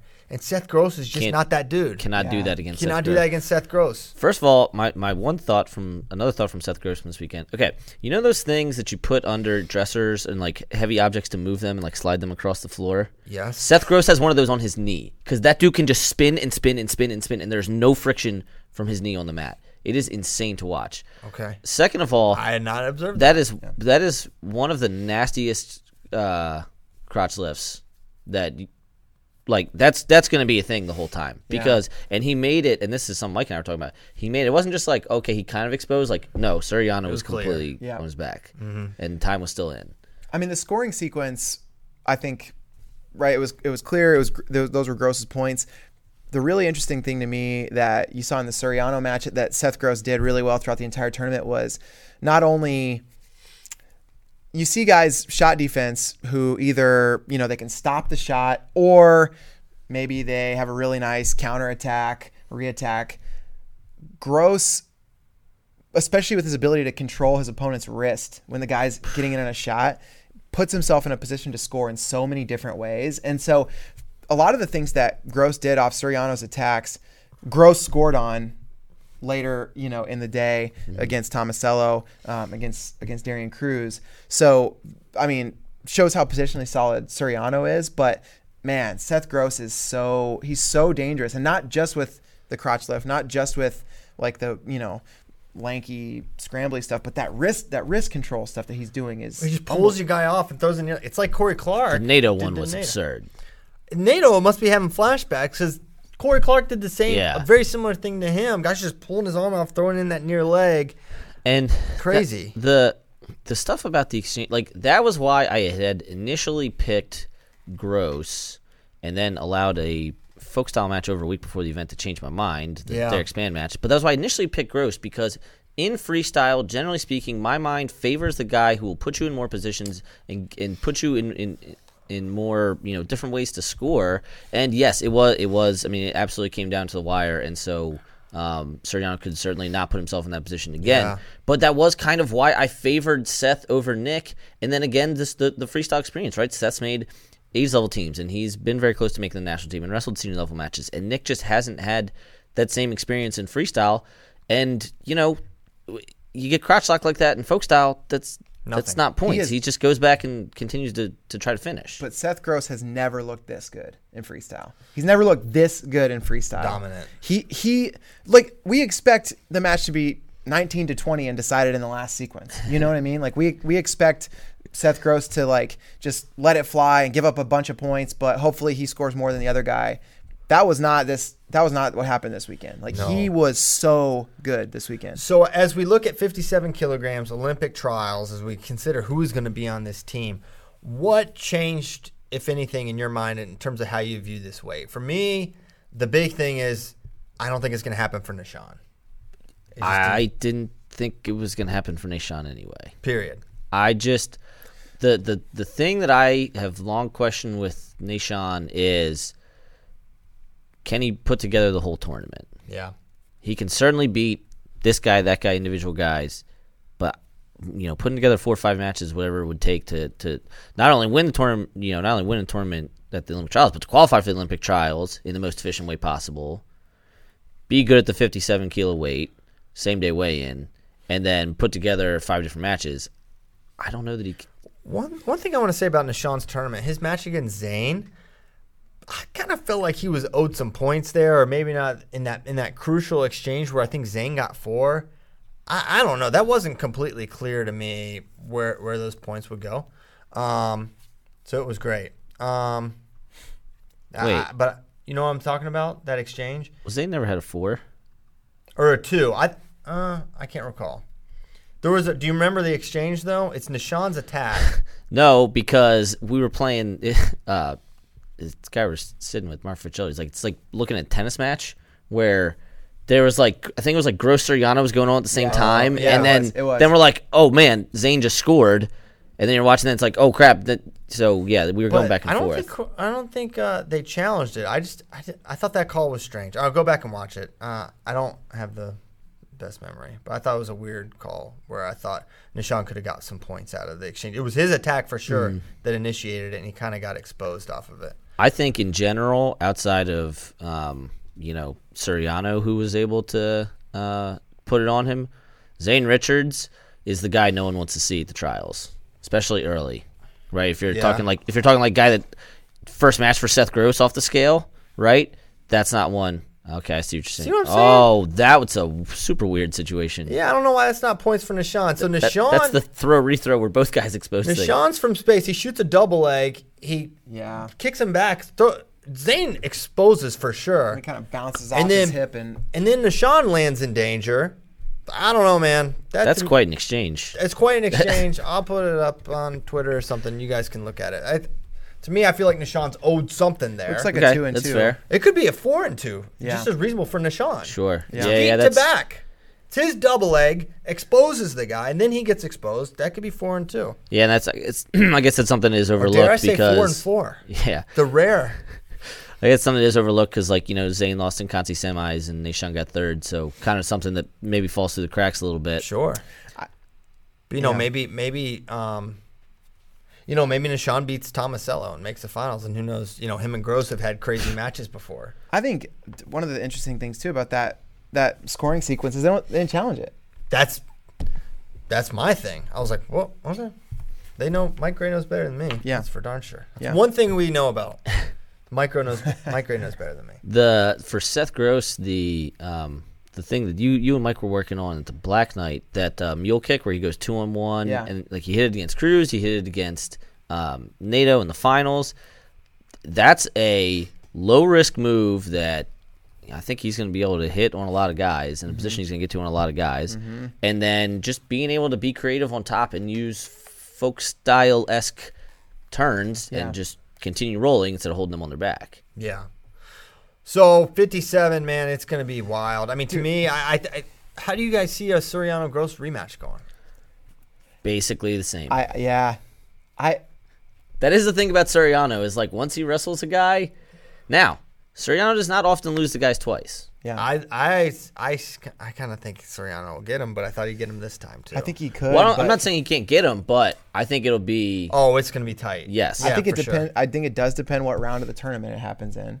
Sure. Um, I mean, I think if he would have hit Suriano in the finals, Gross might have might have put up more points potentially. I don't like, uh, but I, yeah, I think it's going to be very similar. It's going to be incredibly close. I wouldn't be surprised to see. I think I think Suriano's best opportunity to win the match is probably to get in on a shot on the edge and then Yeah, just a get some ones. out, get some ones. Um, but he's Seth Gross is going to be really hard to take. He's tough to get. He's tough to get to that position. It's tough to get to standing singles. I mean, Tariq Wilson did it, but Yeah. he's like the only one. Yeah, I guess that was what I was expecting. A little more underhook, settle for one stuff from Nick this weekend, and I didn't see as much of it as I expected. Yeah. I thought he was going to use because Nick is a tremendously smart wrestler, so I thought he was Yeah. going to use that edge a little more to his advantage than than what we saw. Yeah. Apparently, he didn't really have his corner solidified either. Oh, Like, no. he just grabbed Ashnault. Oh no! So before the before the so tournament, strange. Mike and I, Mike Mount and I were discussing who was going to be because, um, you know, in, in terms of guys in Was that Mike room ever that- considered? maybe uh, in terms of that room, guys that you know Suriano most works with, it's uh, Coach Pritzlaff, right? Yeah. And Donnie was in California. They were wrestling CSUB um, in Fresno. So okay, take him out. I thought it was going to be Nick's father and Damian Logan, who was his high school coach, uh, high school club coach with Apex. But it ended up being right before he wrestled. Uh, who was it? Eddie Clamara. He's like, "Hey, Anthony, um, and and he had Downey in there for a minute. yeah, Downey in there with a coffee cup, no lid, just yeah, just hanging around. Good, good. So yeah, that was another thing. And then unattached. I mean, unattached, like he was wearing a beat the street singlet and a flow wrestling shirt. That's what Hey. I'm talking about. Hey, you're set. That's what I'm talking about. Uh, so that was 57. I, I think, man, and it just sets the tone for Dallas, man. Suriano's got to go to Dallas. Spencer Lee's Spencer going Lee's to gotta go Dallas. Come on. All these other guys Come on. have everyone but Seth has to go. Nato, um, I don't think Nato is in the mix to make the team. However, it was so good to see that dude healthy again. Yeah. And to see, because that pace was a real thing against Richards in the semis. So he's healthy, his cardio is good, he looks physically fit, and uh, it's just great to have Nato back. I don't, again, I don't know, you know, what, what his ceiling is, but it's a good thing we have healthy Nathan Thomas in Yeah, the world. yeah, I agree. And that that Richards match was was really good to see. He's down 5-0, rattles off four two pointers in a row, and uh, and then gave, gave up one point at the end. Lefty high C. Yeah, he's Beautiful. It's like no good. Novocaine. Okie doke. Let's go to 65, where think we had all said, hey, it's Jo, it's Molinaro. That's what it was. That's what it came down to. We don't have to dive quite as deep into this, although it is notable. McKenna gets over the Dean Heil hump. Yep. Which was Took a a while. long nemesis at folk style and freestyle. Because I remember coming into last year, I was like, yeah, I know that Dean kind of had his number in folk style, but this is M- McKenna's. And he couldn't beat him. He was Still over beat two. him, I was like, yeah. what's Yeah. going on? Now a 10-0 order kind of restored there, at least in Yeah. my mind of what Yeah. makes sense.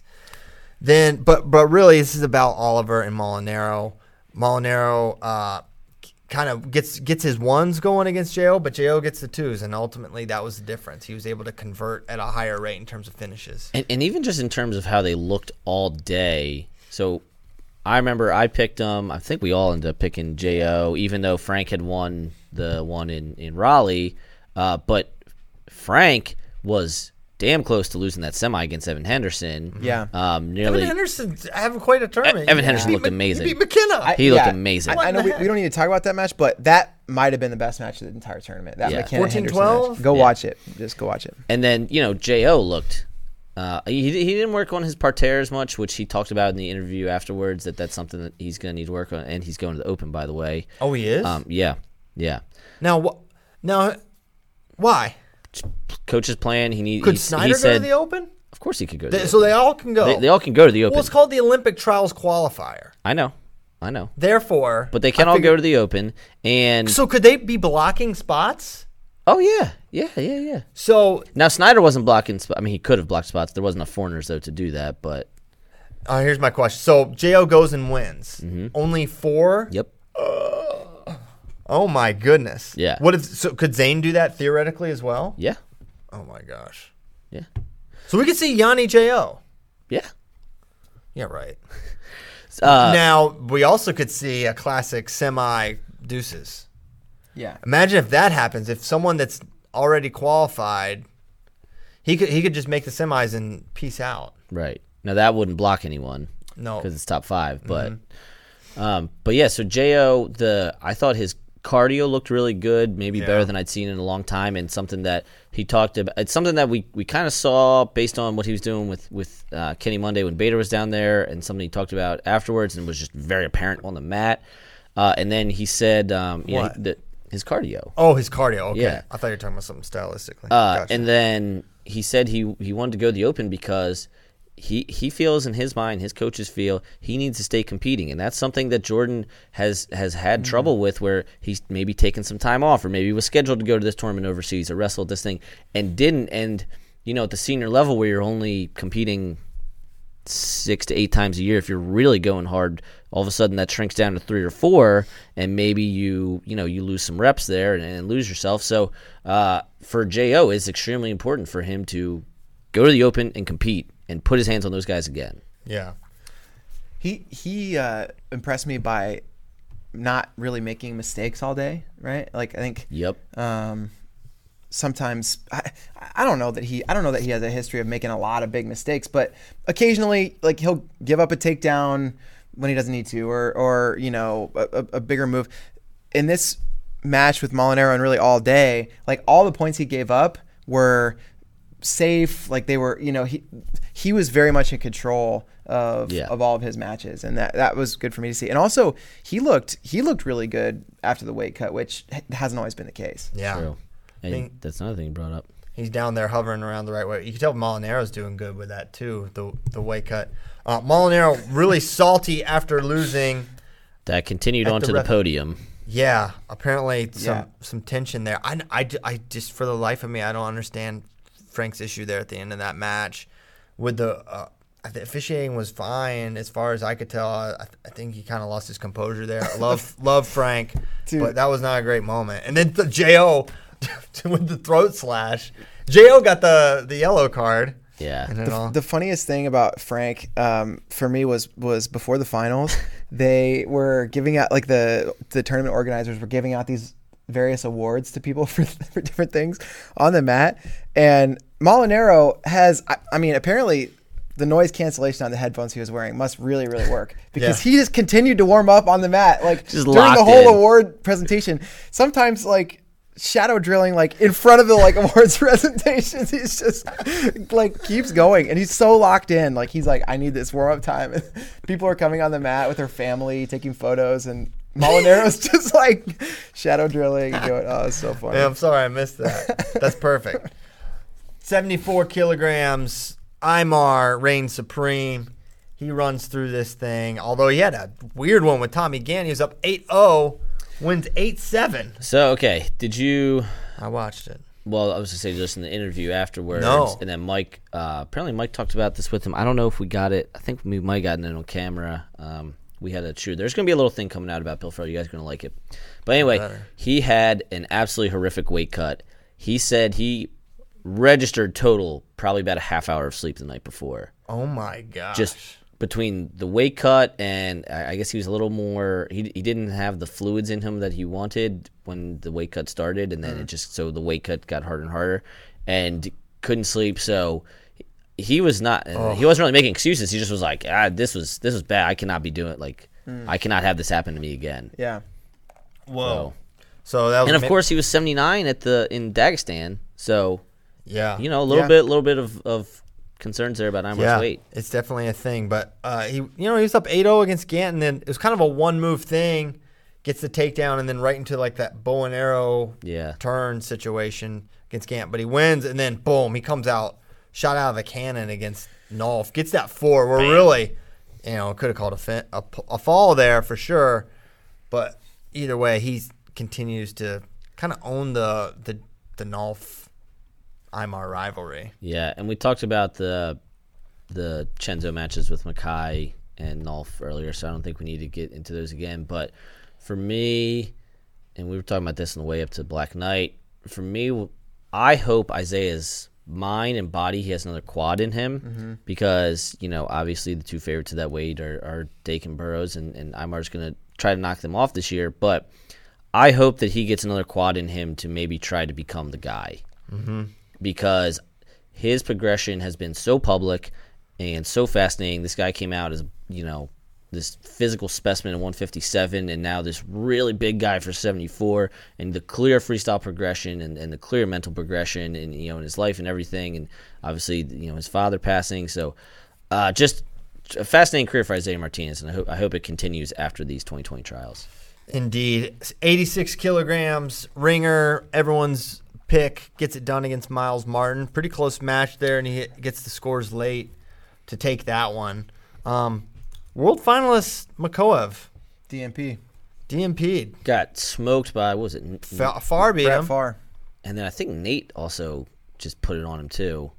Uh, Yeah, Jackson. 11 0. Classic 11 0 for Action Jackson. Now, yeah, I don't know what you make of that. I mean, Makoev was kind of like a really super random world finalist. Um, but I guess this ringer, and I guess the discussion out of this is how much of a threat is he at 86 to a, uh David Taylor or J'den Cox? You know, Myles was was a lot closer than I thought he would be um, in that match. Like the first period, you know, Myles is winning at the end of the at the end of the first period, and and I I didn't expect that at all. And then, um, yeah, heading into the second period, like Myles was Myles was right there to win. I mean, he was he was much closer than I thought he would be, and that makes me, uh, you know, a little nervous about Ringer. But I, anytime somebody goes up, like I'll always think back to like what David Taylor said about about you know your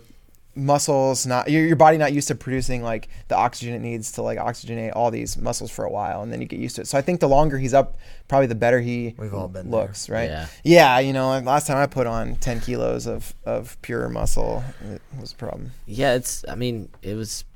Uh, again, there's. I don't think there's much to take away from this weight. Ringer was the best guy.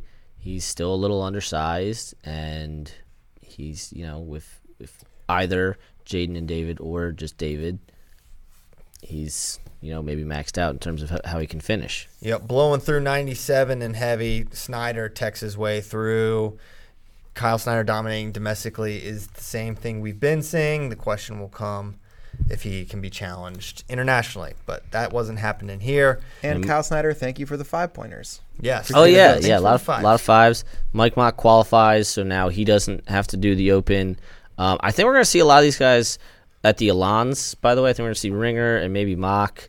Um, obviously not Gross, but we're, I think we're gonna see some of these guys uh, at that the Alans tournament in Ossetia. In I think it's the same weekend as CKLV. Oh wow! So, So- very soon, two three weeks. Gable runs through heavyweight, beats Dom four one when he needed to score. He could score. Um, yeah, he's. It's him. It's Cassar. It's Gwiz. Those are the guys, as far as I can tell, at, at this weight class. They had, yeah. eh, This doesn't have much to do with the wrestling, but Gable and Bradley had a little like, kind of patch things up conversation after Yeah. that match. Those They're guys almost, out. those guys almost got in a fight uh, in in World Team Trials. Those So, guys um, almost get in fights or slash have Frequently. words with everyone. They, Yeah. you know, it was Yeah. Hamida. It was, you know, it doesn't yeah. really matter. They're just- I don't know. I that interesting. yeah, well, glad to friendships, uh, lifelong friendships. All right, Rivals become friends. It's yeah. That's when the house becomes a home, as we all know. Oh, big shout. Dang it! Um, let's just do some questions. Not many because it's nine twenty nine. Abbreviated questions. But at the same time, you know what? You've got the questions. We don't have the answers. we We're your not- friends. but we're not the Home Depot. Mason Beckman, who's the best wrestler in NCAA D1 that flies under the radar of consistent public conversation. He throws in Lehigh guys, Kutler and Wood, naturally. Caleb Young, Lou Dupre, Leith, and even Austin O'Connor come to mind for him. So who are the guys who were like, you should be talking about this guy more, Division One wrestling fans? He is the predator, not the prey. Yeah, Louis. Yeah. Um, I think another guy who's who's really good, but maybe like illustrates the reason. wh- I don't know. Maybe why you don't talk about him quite as much is is Jordan Kutler. I think we know why these people don't get talked about too, right? Well, I think we- Cu- yeah, Cu- like color, color. You know, he's he's never been like a clear favorite to win it, but also the way he wins matches is, man. If I could coach a guy to win matches that way, I would, as opposed to coaching a guy to do wild and crazy stuff, right? But just like Yeah. stay in position, don't give up points, like just be extremely solid. That's that's a great way to do it. But th- there just isn't always as much drama around his matches to talk about. I think. To CP's point, one of the like worst things you can be is like just that solidly three through five that every time you wrestle one and two you lose, because then it's it's it's almost like the mystery of like where you fit is like kind of removed. the mystery of where you fit, and then just the like I don't you just become this afterthought. Cause it's like okay, this guy's gonna get third, you know, third, fourth, or fifth, and you know, whether that's fair or not, like that's what ends up happening. Yeah, I, I, maybe afterthought isn't like completely Not fair, afterthought isn't but but right it's like word, you, it's like you a lot of times talk about things that you don't know, Yeah, right? yeah. And and with Kutler, like you know, every single match he is going to be in position. He's going to be solid. He's going to beat the guys he should beat, Mm-hmm. and he's not necessarily you know he hasn't always like beat the guys that are that are ahead of him and so it's yeah for me it's not it's not afterthought as much as like when i think about him i, I kind of know what I, what's going to happen um, when i think about like other people i don't know so I, I think that maybe is is it for me but i don't know DePrez doesn't necessarily fall into that category he he he uh, does some that's crazy why stuff that's why he was my pick. Yeah. Where does Hayden Hidlay fit? I because I, I think Mm, that's a good one. Yeah. I, I think he's not discussed. I mean, you look at first of all, he was undefeated as a freshman up till the NCAA finals. He had some lapses last year um, after the U twenty three thing. Yeah. you know, which I think had had had an effect on him. But I, I think that guy's super super good. You know, Yeah. he's only a junior now. Uh, so he would be one for me. Also, keeping on the Wolfpack train, maybe someone like Tariq Wilson. Yeah. I feel like he's like a forgotten title contender that Yeah. doesn't get talked about. I feel like the non Big Ten guys, it's just like when you're on TV, Big Ten Network, or on Flow a lot, you should have seen more. We talk about it more because it's something, you know, it's on our thing. So we, it invariably gets discussed more. So some of these guys, I literally said that for the Zahid Gross thing. Like, Yeah. Gross is going to get more national time. Yeah. yeah, it happens. Uh, it's just just part of it, right? So uh, those would be my answers. Yeah, someone asked where with who is Suriano training? His weekend seemed under supported. Uh, yeah, I don't know because we've seen him at Oklahoma. I know he's been at Chattanooga with, with Dan Dennis. I don't know where else he's been. I thought there was some Valentine involvement. He was kind of in the corner, kind of. Mm-hmm. You know, he's obviously on Rutgers' team, but has he been training there? I don't know. You know, I mean, the, the, it's really that's really interesting. Because why wasn't why wouldn't Reece Humphrey corner him? Well, he hasn't been. I think he hasn't been training at the NJRTC. Yeah. and that's, that's the, the vibe I got. that's been the really interesting thing about Suriano. I think I don't when I first was introduced to the concept of Olympic red shirt, I think what Suriano's doing was like what I thought people would do. Okay, take a year away from my college team, go train with this guy, go train with this guy, go train with this guy, get as many looks as possible. And that seems like what Suriano's doing. Right. A lot of guys, it's like they're basically doing the exact same thing they would, would be doing if they were still on the team. They're still entering the Princeton Open and the Michigan State Yes, Open like while they're- Olympic redshirting. they're just taking an extra year to like work on their stuff. Whereas, like, so I feel like you can read it one of two ways. You can say, oh man, like Suriano, maybe like what's going on? Is there like a, a problem with between him and his coaching staff? Is he like dissatisfied? I don't know. Maybe that's the case. Here's but my thing. Maybe he just wants more looks. Who's his coach? That's that is a good question. Who is Nick Suriano's coach? Who is coaching him? I feel like you need a coach. I told you. I thought it was going to be Damian Logan. Okay, well I you know I think it's going to end up being his dad. Donnie. Oh, okay, yeah maybe. I feel like Pr- Pritzlaff is kind of like the the Nicky whisperer, but yeah, Yeah. he's doing his D one thing, so who knows? Um, and who knows if Suriano's going to come back to D one? You know, I think he will, but Oh, you mean this year? No. You mean in general? uh no, no, no. Okay. Inside Colorado wrestling, when do you think people will start to believe that Andrew Alirez is the re- is for real for a top three NCAA placement? Well, you need to like beat those kind of guys. Yeah. Uh, that's when it is for most people, right? Um, now they go to Vegas. I'm pretty sure, which yeah. which means Yeah, he goes to Vegas and scuffle. so So, we're, we will have December 6th and 7th. We're going to have a clear. If he wins Vegas, he's maybe a almost a favorite to win the title, right? But just given We, yeah, 'cause Yeah. Sasso will be there, right? It- Sasso. here's what you got. So maybe O'Connor. Fresno, so he'll have he'll have a good guy there. Then this, these are the next couple competitions: CKLV, Scuffle, Oregon State, Oklahoma State, Northern Iowa. Yeah, he's gonna. The the it's rapidly approaching. it will Um, be known. The time is upon us. Yeah. where we will know exactly what Andrew Alirez is. I think. I don't think any, any of us here have been sleeping on his potential as a Not guy. remotely. That, we all think he's like top five ish, probably guy, right? Yeah. And with basically sight unseen. Dude, Northern picked him to Colorado AA, like yeah. forces us to talk about them every week. Yeah. right? That's interesting. yeah, they did a good win this week. Yeah, They're good for 10. northern. Good for Northern Colorado. What? It's some. I want the list of all the 49s that are going to be in. I thought you did that one time where you had like these are all. Maybe it was Spey. All the guys that are going to be at CKLV. It was like 20 ranked Yeah. guys of 25 or something. Well, really that stupid. that is why uh, Thanksgiving break is good. I call Thanksgiving break as though I'm in college. Uh, that's why Thanksgiving going home is good because I will just sit there at uh, my parents' living room table and just put together all the things for CKLV. Okay, that's there's his Thanksgiving plans. Dude. they're laid out already. Move for the him. move the cornucopia table decoration out the way. No man's got work Just- to do. and just you know feed me that turkey. yeah. Give him the turkey. Um. Okay. Are you going home for Thanksgiving? Yes, Good for you. it's gonna be a rough go because we're me and Mike are coming back from you and I Monday, and then like six hours later, after I get back from you and I, I'm leaving to go home. Okay. Sounds fun. Classic checking in for the flight when you're on the flight. Yes. The next flight. All right. Um, so yeah, there's Nomad's Thanksgiving, which obviously will have great pertinence for the. You are all now we all know. Invited yeah. to his parents' house. This is a great question. We'll end on this one, I think. Chris Chidlaw. Who are your locks to win NCAA title this year? Just give us your locks. Like I'm putting my name on it. There's no way this guy doesn't win a title this year. Mark. Spencer Lee, I think Mark Hall is, Zahid. uh, yeah. I'm, I mean, Mark and Zahid are biggest favorites. I'm put I Zahid and Spencer for me are in the same zone.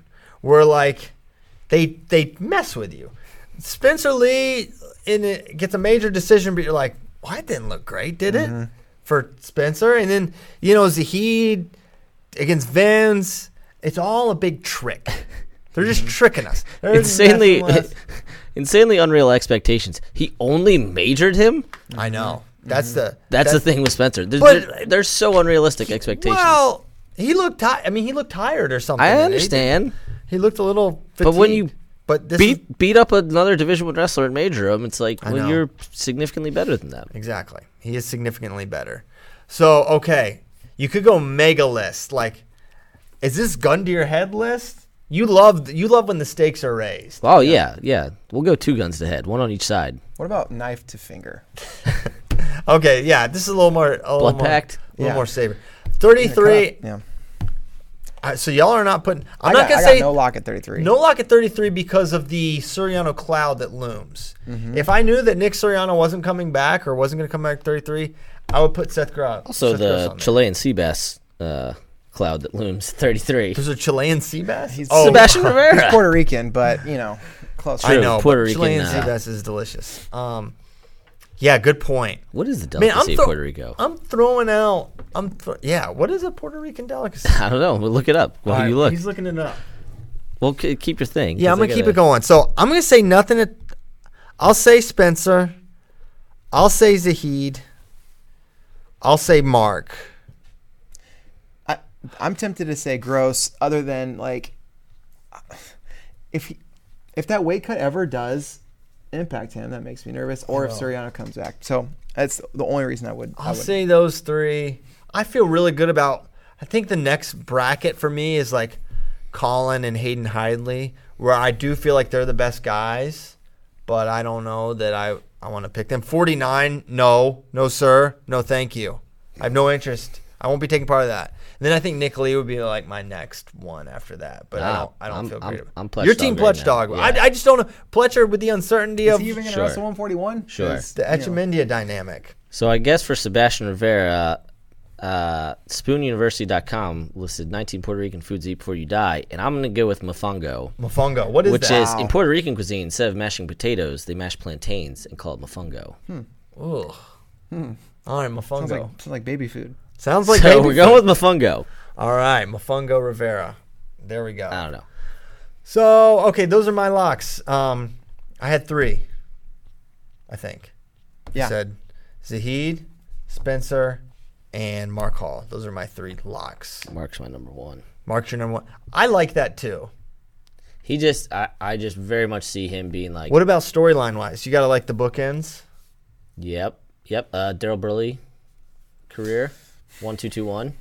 Great. Yes, definitely Daryl Burley. That's gonna fire up all the uh, 55 plus EIWA uh, crowd that listens to FRL. both of them. Yep. Yep. Okay, so those are our locks, and uh, invariably one of them will not win, and we will all have to die because the guns were to our heads. wow, crap. Yeah. I know. I'll just lose a We're, finger. we really, you know, smartest. We really did. We just, we just made the stakes higher than they needed to be. Yeah, we could have just, That was not super sad. we could have just. We could have just said, you know, it's just our predictions. But you know what? Here on FRL, we like to raise the raise the bar. It's one of Mm-hmm. our core values here at Flow. Sometimes that's what you do.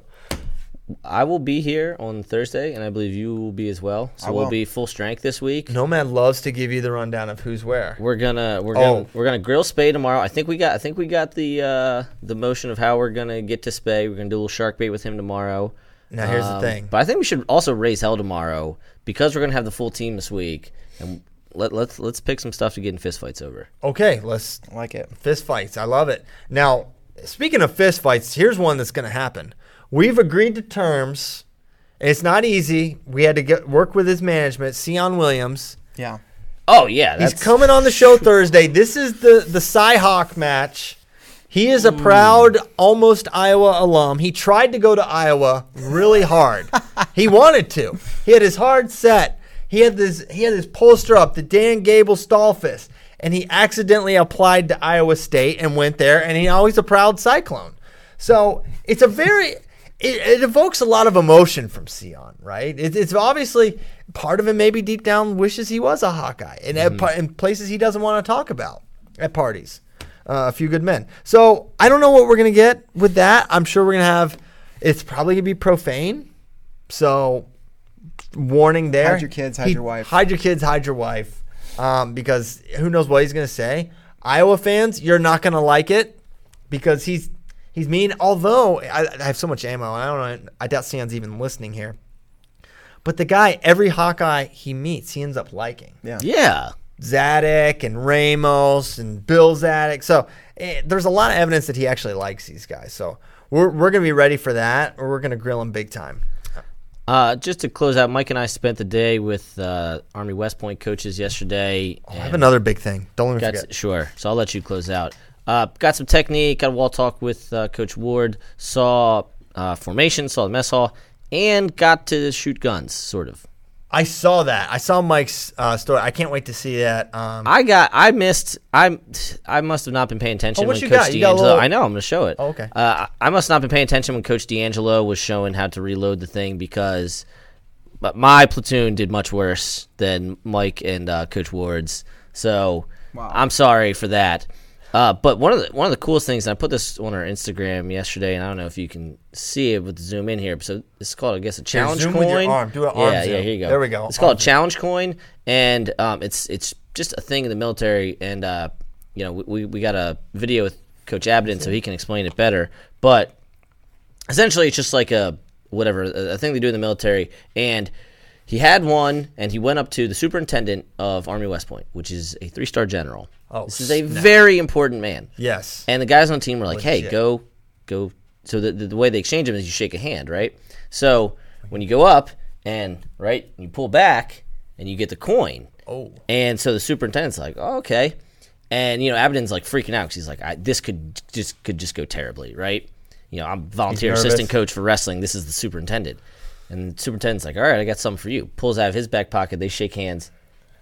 Three star general coin Dang. for Coach Abaddon. Holy cow. Congrats, Coach Abaddon. Yeah, so This he says did. Valor Margulis on it. Yeah, so that that's from the that's from the the um the what's it called? Read it. 157 Battle of the Midway. Battle Battle of the Midway. Battle of the Midway. So um he didn't have the one from the three star general, but he showed it on his phone to Mike and, and sent it to him. Uh, so this is just a really cool thing that they do at West Point. Then I sent it to my I showed it to my cousin who went there, and this is a big deal. This is this is a big deal. So I hope that all the Army West Point fans at one point in their life get to experience the the challenge coin uh, Wow. ordeal. Nomad has. Cool. Shout out to Army West Point. Hey, big thing. I don't know if you care, but so this guy Gordon Ryan is the Oh, best jujitsu guy in the world, bar none. He's a major trash talker. He works out with Downey and Nick Rod and all those guys. Uh, Richie Lewis. He's going to have a grappling match with Bo Nickal. I don't know what's going to happen. They have modified. Basically, Gordon Ryan is uh, good. If you think of like a signature move, he does this thing called leg locks where he breaks your leg or destroys your knee. Yeah. Very dangerous. So they're doing a match. No leg locks allowed. I don't know how Bo Nickal doesn't get submitted immediately, but the match is happening. December seventh. December 7th, that's CKLV week, but you're going to want to watch it. So, just so you know, that match is happening. Think about like the pound for pound number one guy in the world, the biggest jiu-jitsu star in the world versus Bo Nickal, who has huge MMA aspirations. So, it makes sense, but just so random. I had no idea this was even in the cards and found out yesterday it might happen, and then boom, it's announced. So, it's happening. So, check that out December 7th. With that, wow, what a Tuesday. 946, deep in the heart of Texas. Long show. Thank you guys so much for listening. You can feel free to play us out, um, Mr. Caleb. We will be back tomorrow, come heck or high water, with plenty to discuss. We will yell at Andrew Spencer Spey for his um, treachery, for his misdeeds, for his mistakes and rankings. Um, and now that I am not doing the D1 rankings anymore, it's great for me to just get to uh, tee off on them with with no regard because it's not my fault anymore, right? Uh, whereas in a previous life it was. So we'll be doing that. we'll be talking about. I think we got to start getting into this Iowa Iowa State match. Just where my mind is. Sure. Got to talk about the different scenarios. Could we see Austin Gomez maybe at 141? Or we gonna see Parker versus DeSanto? We're gonna see. There's so many things. We'll get to it. Caleb Young, David Carr is like the biggest match of the weekend as far as I can tell. Right. We'll learn a lot about where David Carr is. He looked great against Bucknell. So so much to discuss. We thank you guys uh, for listening, and we'll be back tomorrow. Have a good one.